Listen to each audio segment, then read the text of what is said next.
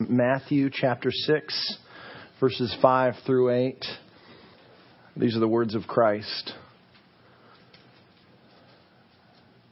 Beware of practicing your righteousness before other people in order to be seen by them. When you pray, you must not be like the hypocrites. For they love to stand and pray in the synagogues and at the street corners, that they may be seen by others. Truly, I say to you, they have received their reward. But when you pray, go into your room and shut the door and pray to your Father who is in secret. And your Father who sees in secret will reward you. And when you pray, do not heap up empty phrases as the Gentiles do, for they think that they will be heard for their many words. Do not be like them, for your Father knows what you need before you ask Him. You may be seated. Let's uh, take a moment to reflect on God's Word.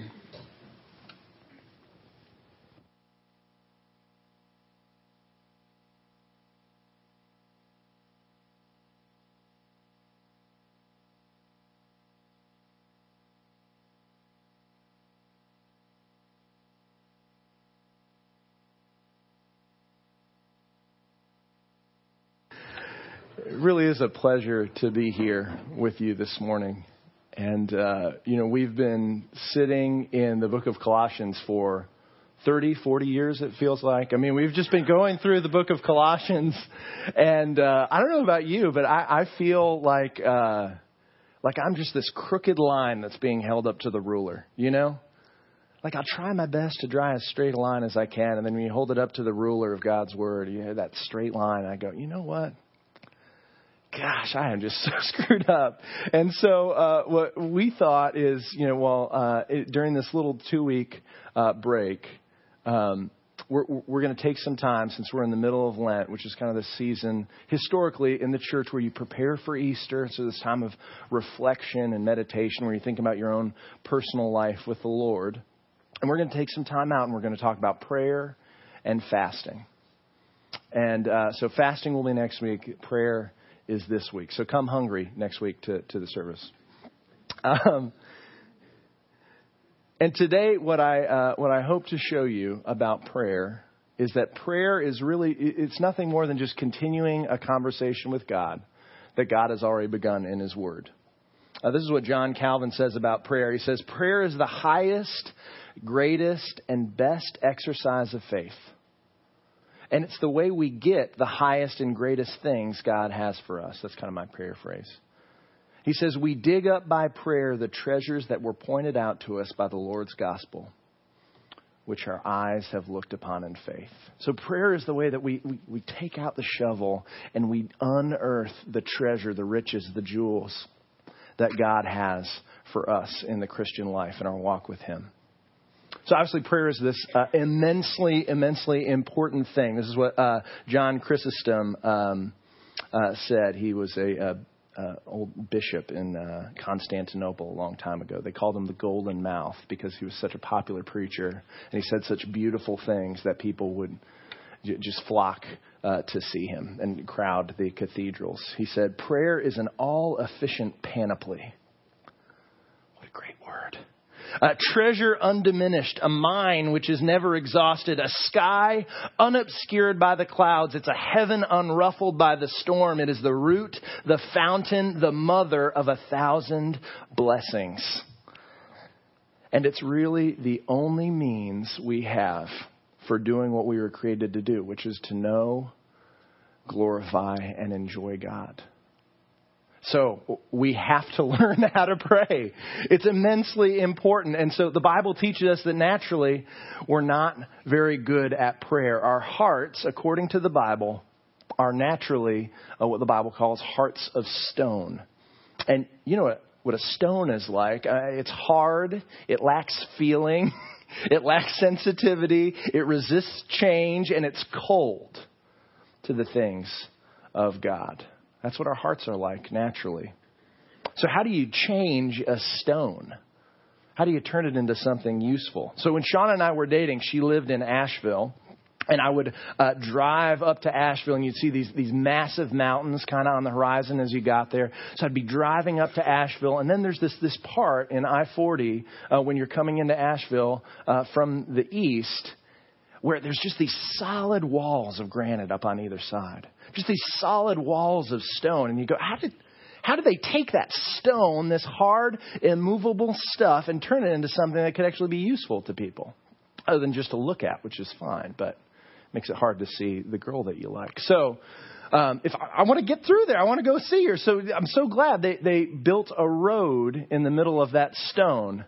So how'd they do it? Did they just chip away uh, week by week, little by little, one hundred fifty thousand years? No, what they did is they, they drilled deep down into the heart of the stone, and they planted explosives, dynamite, and then they blasted it apart.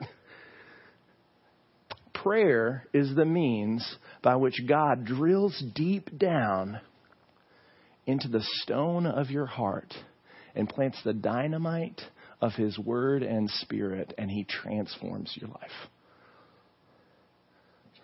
Put another way, when the Spirit of God moves into your life to change you, it's or to change another person, uh, when the Spirit of God moves in power, it's like a train, like a freight train, and it's running on two tracks. And, and, and you know, wherever the two tracks are, that's where the train goes.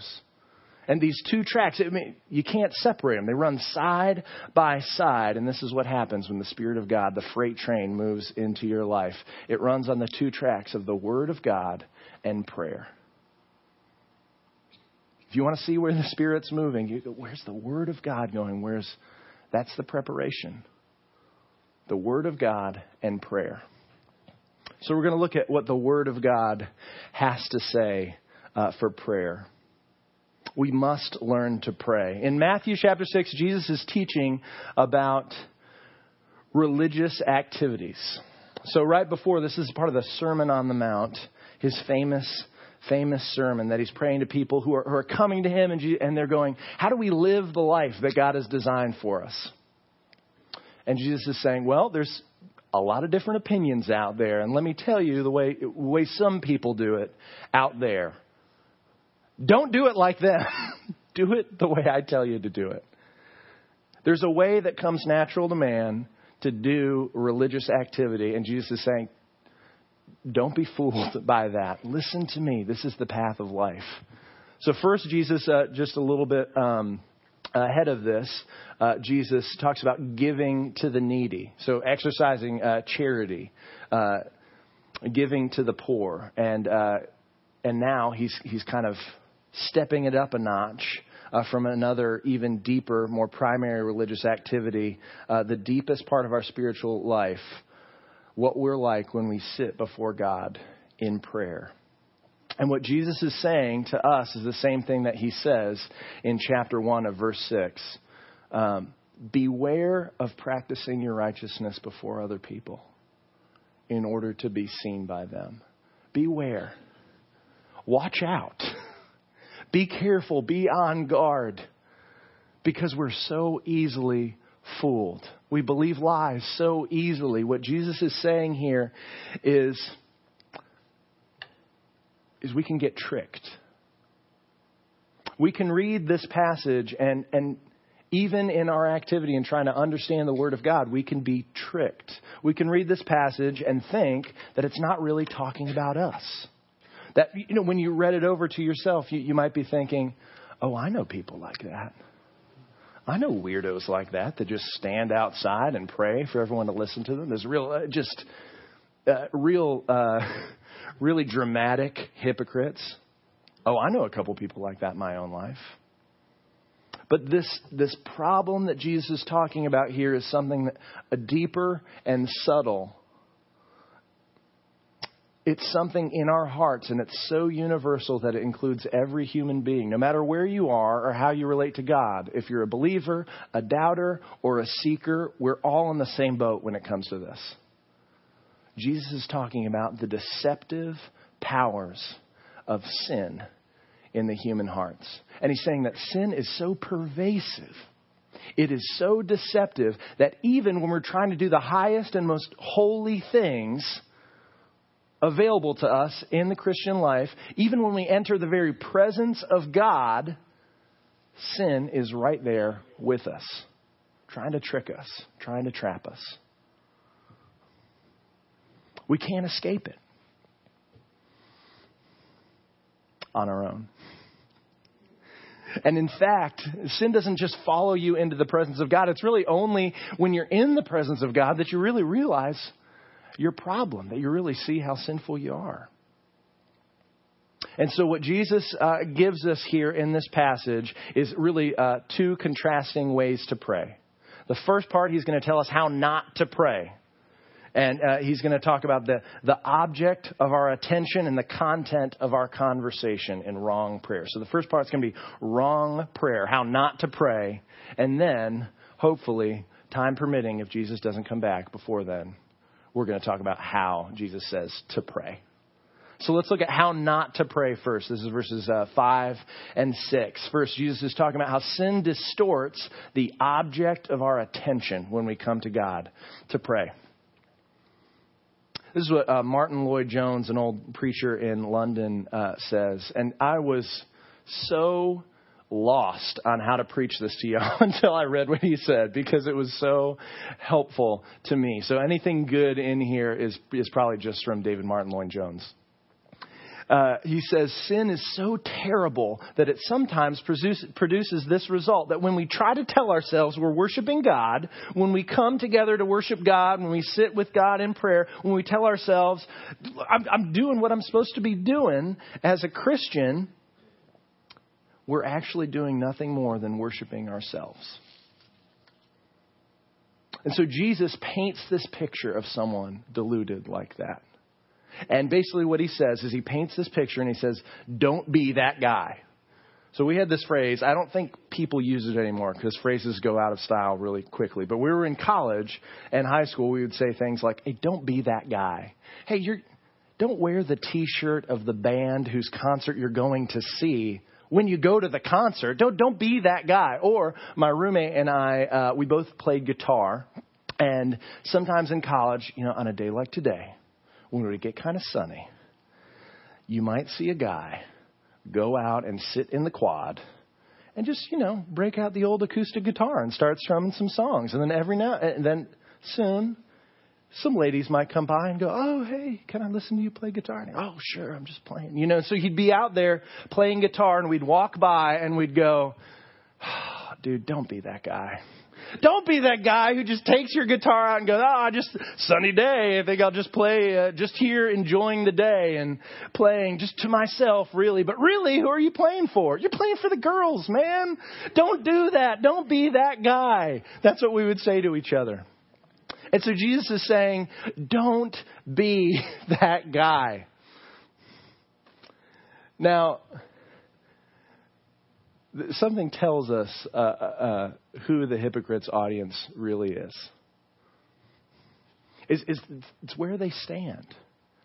You know, everyone can see them, right? So it's almost like Jesus is saying, you know, people pray in the temple, on the in church, you know, when God, when people gather together. But these guys, they they're they are so holy, they can't even wait to get to church. And in fact, they can't just stand on uh, one street because there's not enough people to see them there. They're going to stand at a, a corner of two streets because then you have people coming from both directions. And you stop and you go, you know what? The Spirit's upon me. I can't even get to church. I got to pray right now. I'm lifting my hands up. And then they just start praying and people walk by and go, get a load of that guy. He's he's really doing some praying. You know, and, and we think that's, that's this exaggerated image. But I'll tell you, in my own heart, I see this all the time. This is a real danger for people in ministry, because essentially what my job is, is trying to be righteous in front of other people. I mean, just today I've prayed in front of you like four different times and will again. And the danger for me is that after the service, you're going to come up to me and you're going to go, oh, brother, that prayer blessed me. Thank you. And in my heart, because it is tainted with sin, this is what happens. I go, yes.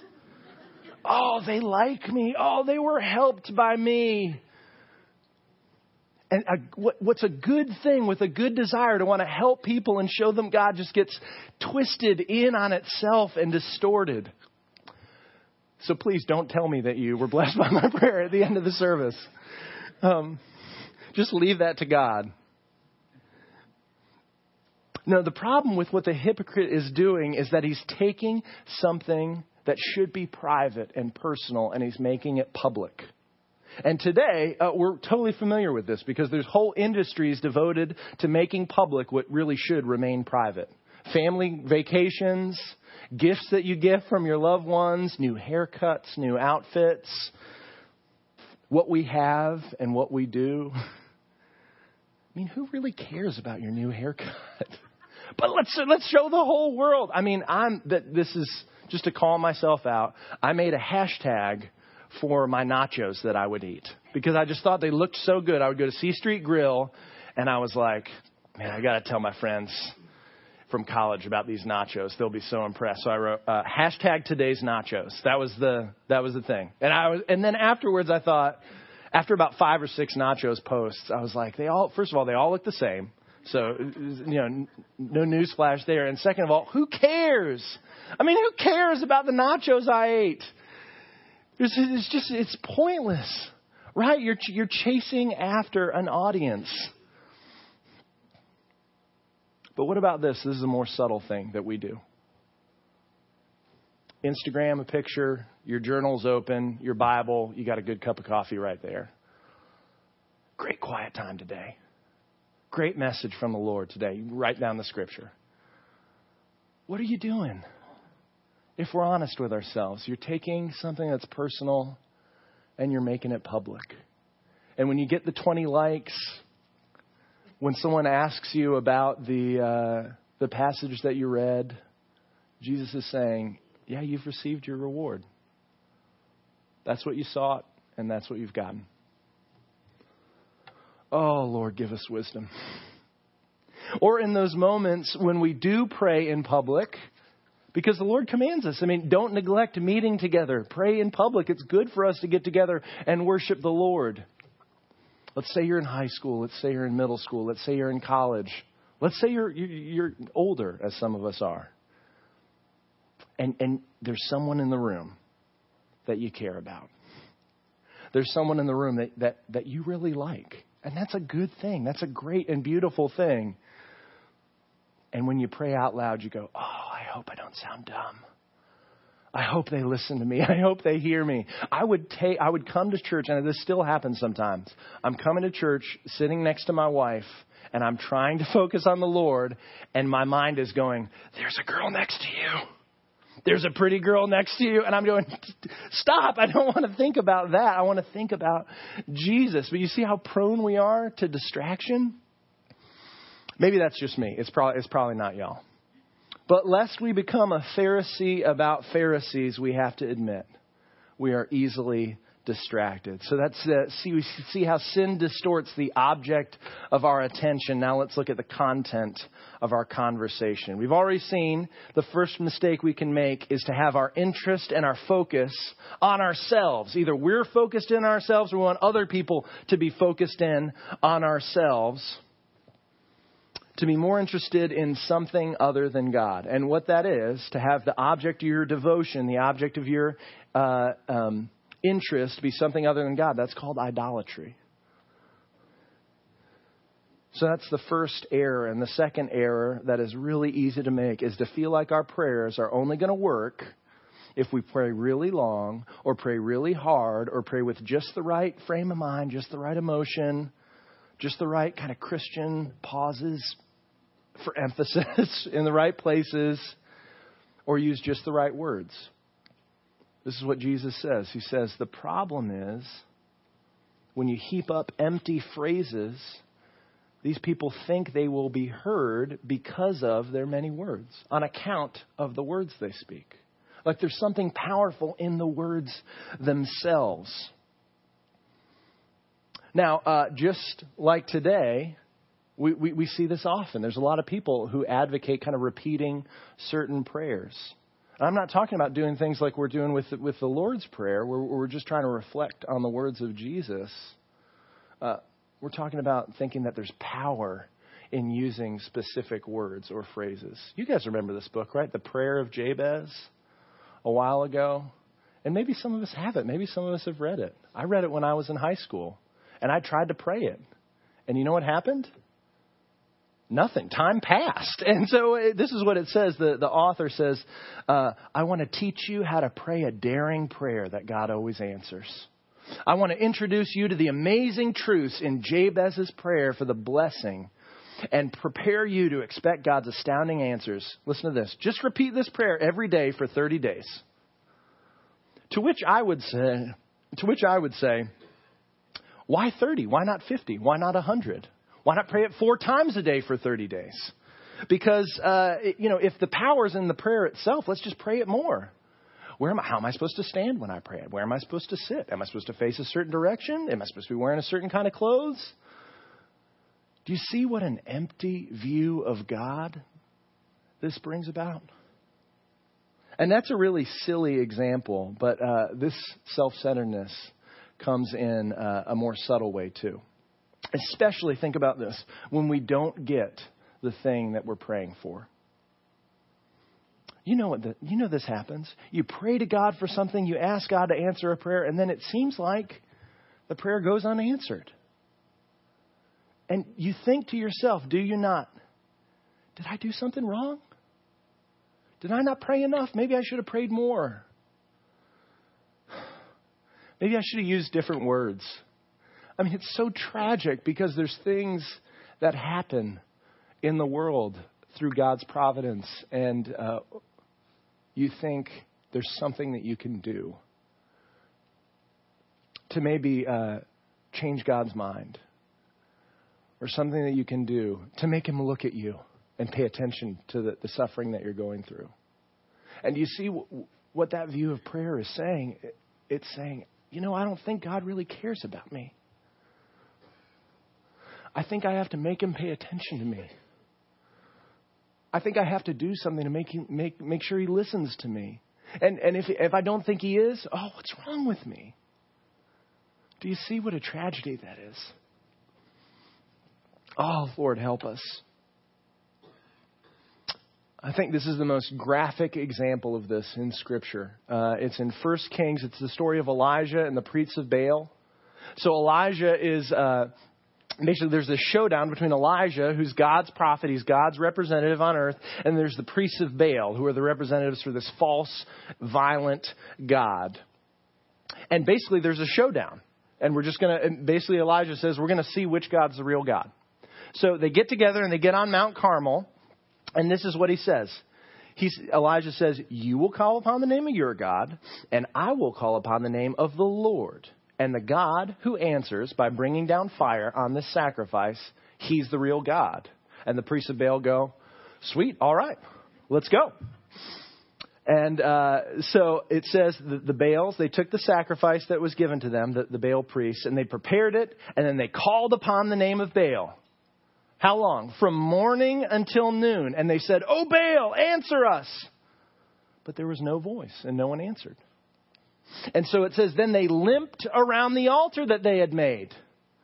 And then at noon, Elijah mocked them.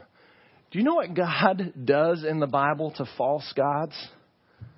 And this, this is kind of a little bit offensive to our, our modern ears. God mocks them. He laughs at them.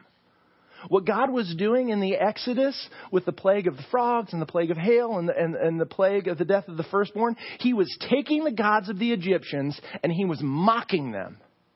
He was saying, you believe in this frog god? You believe in this God that gives health to all your children? You believe in this God that controls the weather and the Nile? Well, guess what? They don't control them. I do. I'm going to mock them. I'm going to ridicule them. I'm going to humiliate these false gods. And so this is what Elijah does. He starts really making fun of these priests. And you kind of want to go, man, Elijah, give him a break, right? But no, but he just keeps mocking them. And listen, this is what he says. Hey, cry a little louder. Yeah, I mean, he's a god, right? Either he's uh, musing, either he's just kind of, you know, maybe he's just like reading a book or something, or he's relieving himself. That's what it says. In the Bible, it says that. Maybe, maybe your God's just, uh, you know, taking a break. Or he's on a journey, or perhaps he's asleep and he must be awakened. So just, just cry a little louder. Maybe you'll wake him up. Listen to what the priests do when their God doesn't answer them. This is what happens to us when we trust in our efforts. It says they cried aloud and they cut themselves after their custom with swords and lances until the blood gushed out upon them. And as midday passed, they raved on until the time of the offering, but there was no voice. No one answered. No one paid them any attention.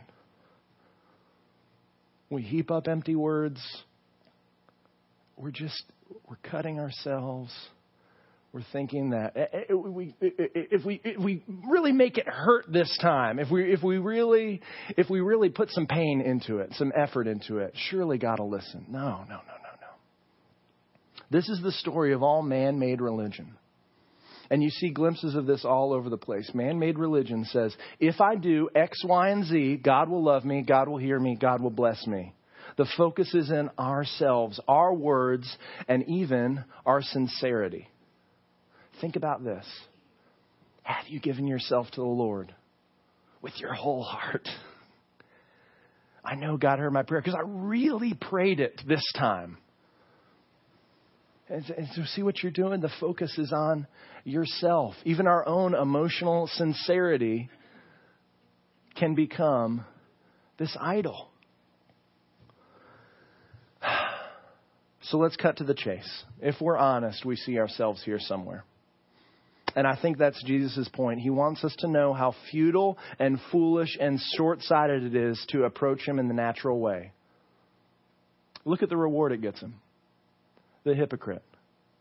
Wow, look, you got the praise of all the people. Everyone saw you. They patted you on the back. That you got all that. Man, people even donated to your ministry. Uh, people, you know, uh, you've got a, a lot of uh, following on Twitter. I mean, look at that. You've got all of that. You get all that, but but that's all you get. They get acclaim. They get the high fives. At the end of the day, when it's all used up, they're hungry again. And that's the way it always is when we worship idols. We thrive on the approval of others. You get that test grade. You upgrade your phone to the new model. And after a few hours or days or months, the buzz wears off. And you're empty again. That's so tragic. For these people, there's there's nothing left for them. They've already received their reward. So, brothers and sisters, what are we going to do? We got to learn how to pray. Praise the Lord that Jesus tells us the right way to pray. Here we go. And I'm just going to focus this as quickly as I can. And really, you can just read the whole Bible. You can read the Psalms. You can read the Lord's Prayer. And, and, and it'll elaborate and kind of build on this. Go to Ken Morgan's uh, class on Psalms, which is ending today, so too late. But talk to Ken Morgan. He's a master at prayer. But this is the heart of what Jesus is talking about when he talks about prayer. This is how to pray. We come to the true God. We come in faith. And we come in the name of Jesus Christ. And if you'll notice, this is the exact polar opposite of the way that the hypocrite prays. First, we come to God. We come to the real God. We come to the true God. And to come to him, we have to cut out distractions because we worship a God who is invisible. That's what the Bible says. And in his wisdom, God has given us eyes and he's given us ears and he's put us in a culture that is full of distractions. And in the midst of all this stimuli, God says, focus on me. What am I going to use? My eyes, my ears? No, no. Focus on me. Have you ever tried to have a conversation with someone? I'm, I think I'm just speaking to the men right now. When you're in a restaurant with the big T V screens.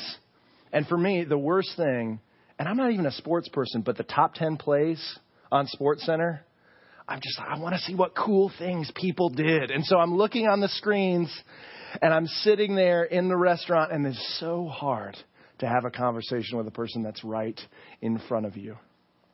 God is saying to us, I know that you live in a crowded restaurant with huge T V screens blaring at you. That's the world that we live in. And God is saying, I want you to have a conversation with me. I want you to, to be with me. I want you to get time with me.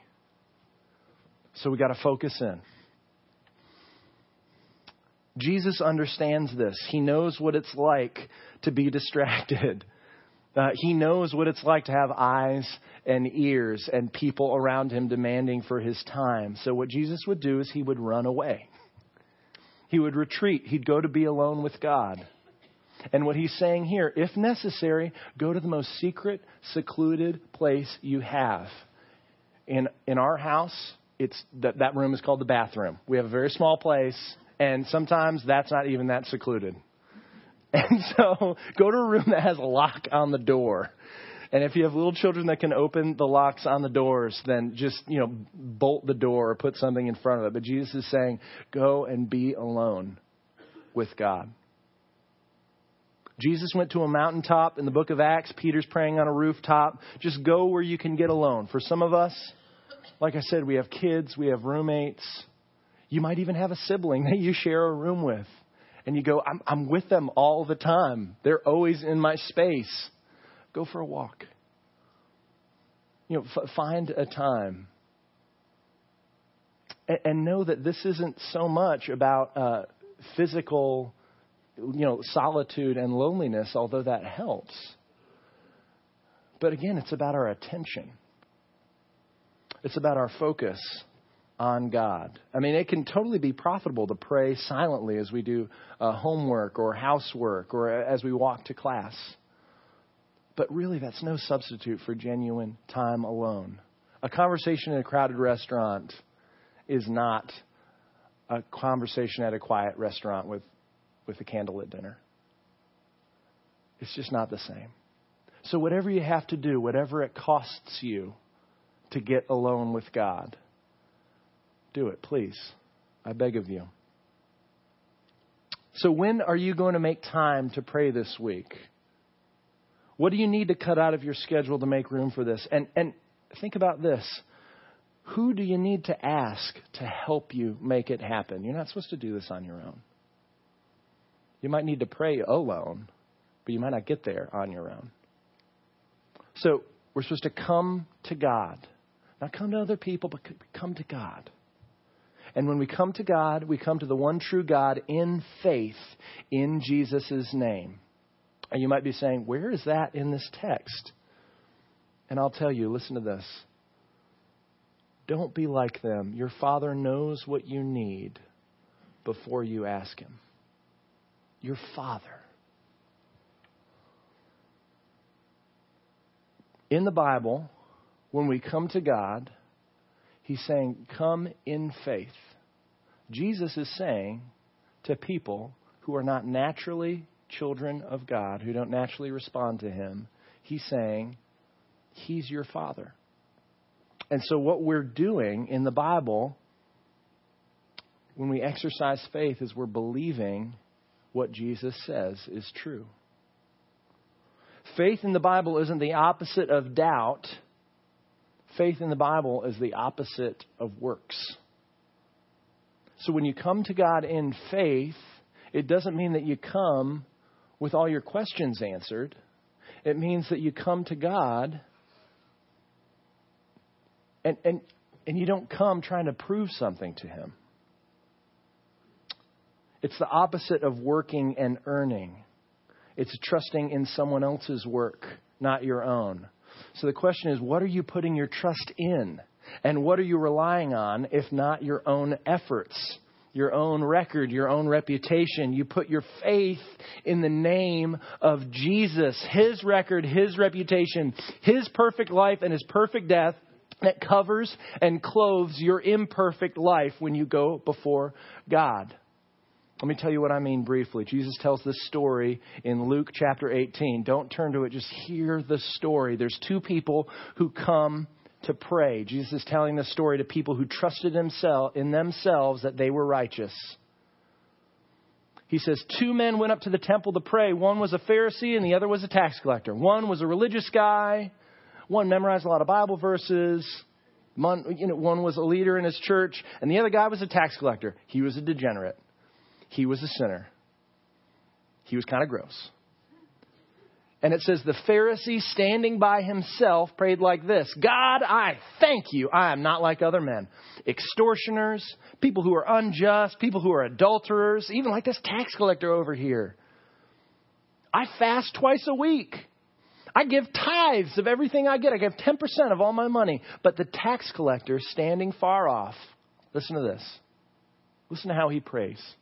He stood far away. He wouldn't even lift up his eyes to heaven, but he beat his breast, saying, God, be merciful to me, a sinner. I tell you, this man went down to his house justified, which means forgiven, restored, into right standing with God, rather than the Pharisee. For everyone who exalts himself will be humbled, but the one who humbles himself will be exalted.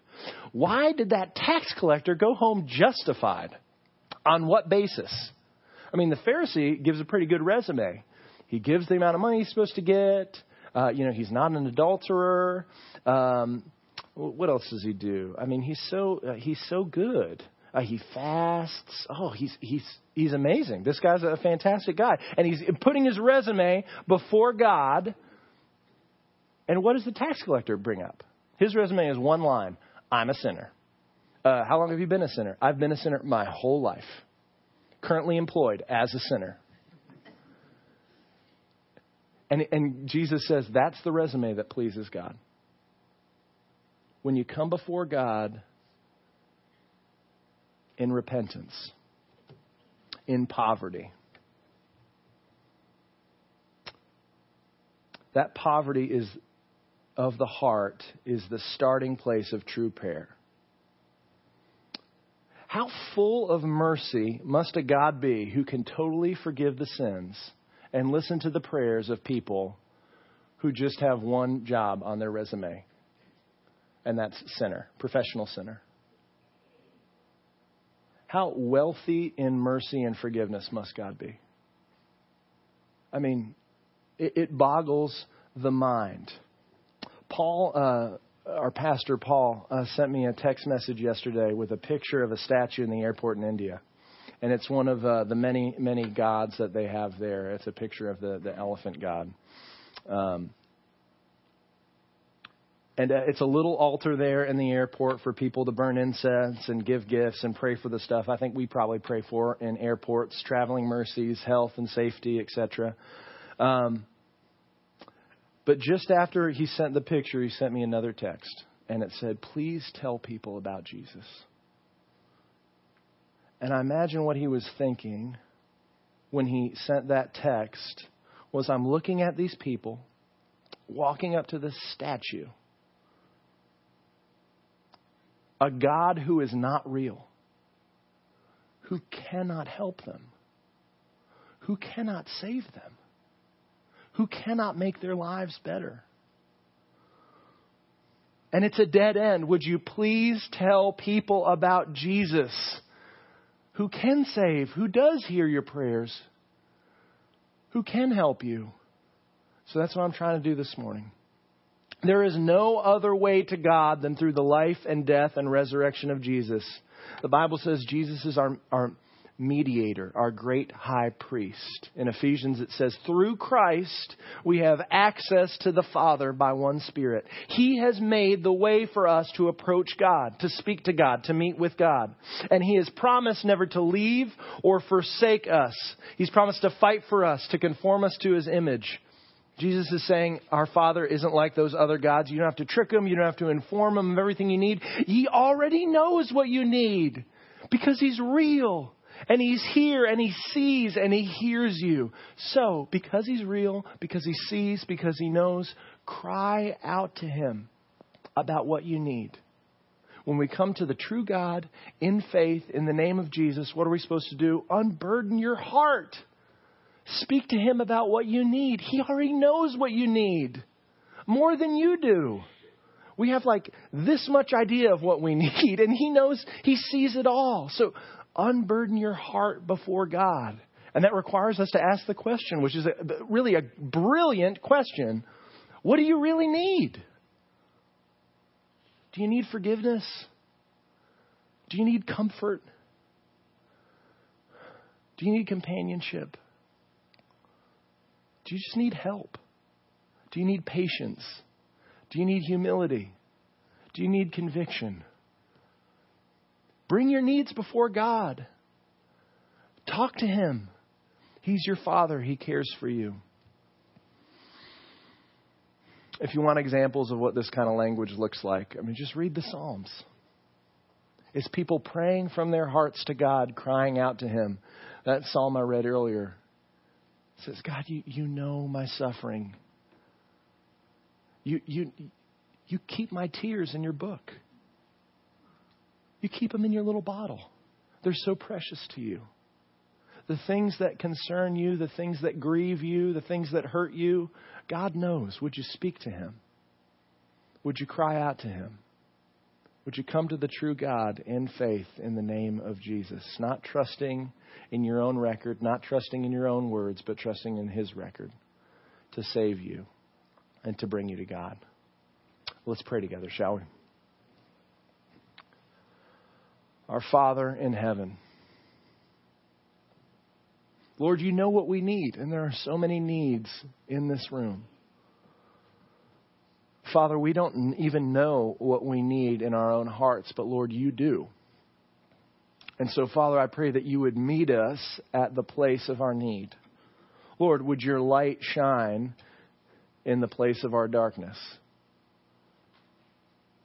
Lord, would you give us confidence to boldly approach the throne of grace? And Lord, uh, we know that we are prone to wander. Would you uh, fix our eyes on you? Would you give us the ability to uh, pay attention to you, to pay attention to your word, to look at what you're doing, to be fascinated with you and not with all the flashy, loud things of this world? Uh, we pray this in the name of Jesus. Amen.